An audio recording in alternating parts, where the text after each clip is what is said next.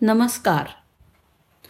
आज आपण ऐकणार आहोत नकुल सहदेव यांच्या अप्रचलित गोष्टी.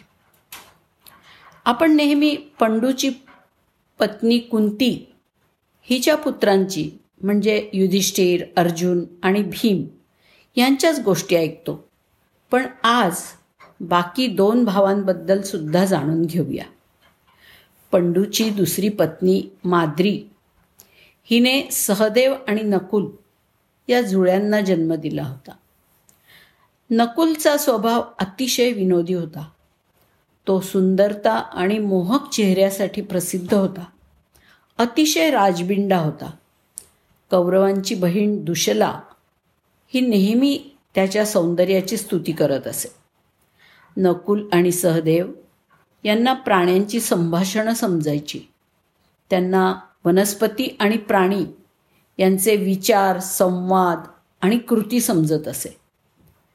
नकुल सहदेव यांना वैद्य देवता अश्विनी कुमार यांच्याकडून मिळालेल्या वरदानानुसार आयुर्वेदाचं प्रचंड ज्ञान होतं. प्राण्यांच्या जखमा आणि हाडं कसे दुरुस्त करावेत यावर त्यांनी प्रभुत्व मिळवलं होतं. त्यांच्या उपचारांनी सगळे सजीव तात्काळ बरे होत असत. अज्ञातवासाच्या काळामध्ये त्या दोघांनी मत्स्यराजाच्या पदरी वेश बदलून चाकरी केली होती. त्यांच्याकडे गोशाळेचं काम देण्यात आलं होतं. आणि त्यांच्या देखरेखीखाली गायींनी जास्त दूध द्यायला सुरुवात केली.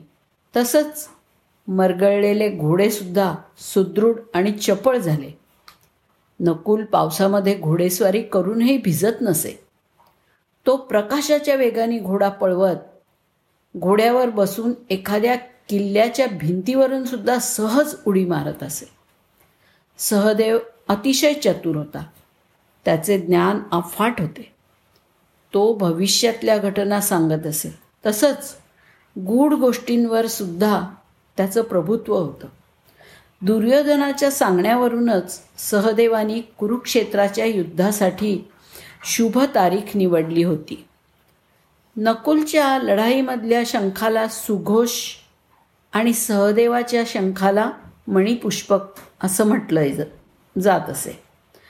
नकुलने धारदार आणि तळपती तलवार हे आपलं मुख्य हत्यार म्हणून निवडलं तर सहदेवानी कुऱ्हाड हे त्याचं मुख्य हत्यार म्हणून निवडलं होतं. कुरुक्षेत्र युद्धाच्या अठराव्या दिवशी नकुलाने आपल्या काकांना आणि उरलेल्या इतर कौरवांना पराभूत केलं. पण तो त्यांना ठार मारू शकला नाही.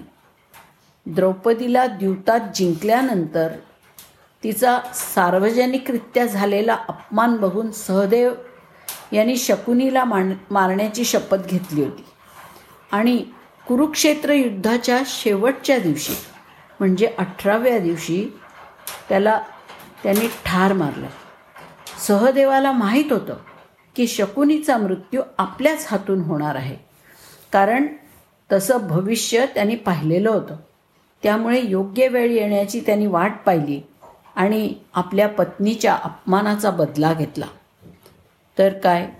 ही दोन भावंडंसुद्धा खूप शूर होती आणि त्यांनी महायुद्धात भरीव कामगिरी केली होती. असे ते शूर लढवय्ये होते. धन्यवाद.